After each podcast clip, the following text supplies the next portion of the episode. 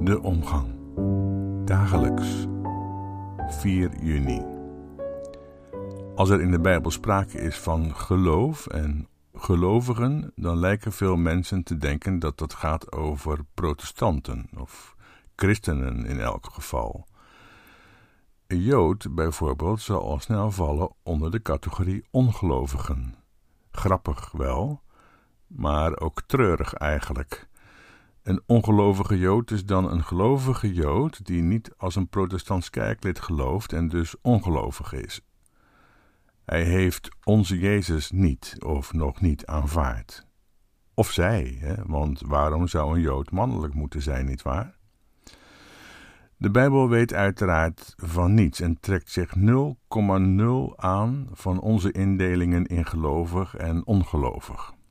In Marcus 5 vanaf vers 25 ontmoeten we een vrouw die volgens een beetje van wanten wetende kerkraad, die daarover moet oordelen, zeker en vast ongelovig genoemd moet worden. Ze lijdt aan bloedvloeien en dat al twaalf jaar. Ze heeft haar hele hebben en houden aan de medische stand en de farmaceutische industrie besteed en is geen sikkepitje opgeschoten. Volgens de regels van de godsdienst moet zij in isolement blijven. Of God daarmee gediend is, is niet de vraag. De mannen die hem vertegenwoordigen op aarde vinden in elk geval van wel. En ja, daar heb je je als God dan maar in te schikken. In quarantaine dus, hup. Wat wij nu een paar maanden meemaken met de coronacrisis en de intelligente lockdown, maakt zij, maar dan strenger, al twaalf jaar mee. Als ik hem aanraak, verzucht ze. Wie weet helpt het. Magisch denken, oordeelt de kerkraad en de ouderlingen weten het nu zeker. Ze is bijgelovig en dat is nog erger dan ongelovig. Jezus is op weg en heeft haast, er ligt een meisje op sterven. En de vrouw houdt zich niet aan de haar opgelegde religieuze beperkingen, aan haar lockdown. Ze gaat de straat op, mengt zich in de menigte, binnen anderhalve meter van Jezus en raakt een puntje van zijn kleed aan. Jezus droeg een soort, ja, we zouden het een djellaba noemen, misschien. En ze krijgt kracht en het bloedvloeien stopt. En dan gebeurt het onverwachte. Jezus stopt ook. Hoewel in haast vanwege dat kind op sterven, vindt hij het nodig om te vragen wie hem heeft aangeraakt.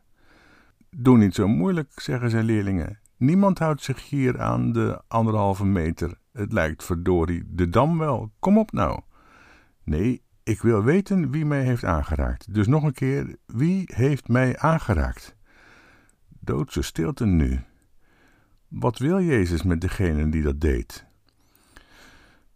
De vrouw maakt zich bekend en rekent op de ergste straf. Ze valt op haar knieën uit angst voor de godsdienstige reglementen, die haar niet tot ongelovige, maar zelfs tot bijgelovige zullen uitroepen, en ze kan het verder wel vergeten.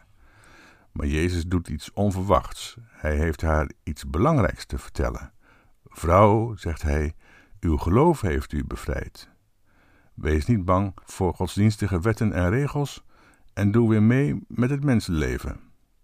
Geloof? De kerkraad is nu echt kwaad op Jezus. Noemt u dat geloof? Ja, zegt Jezus tegen de vrome broeders. Iemand die niet langer in een sociaal isolement wil zijn, iemand die dan opstaat en zich tussen de mensen begeeft, iemand die wil samenleven met andere mensen. Ja, dat te willen, dat noem ik geloof. Voluit, geloof. Wat een wonderlijke definitie toch. Bedankt voor het luisteren en tot morgen.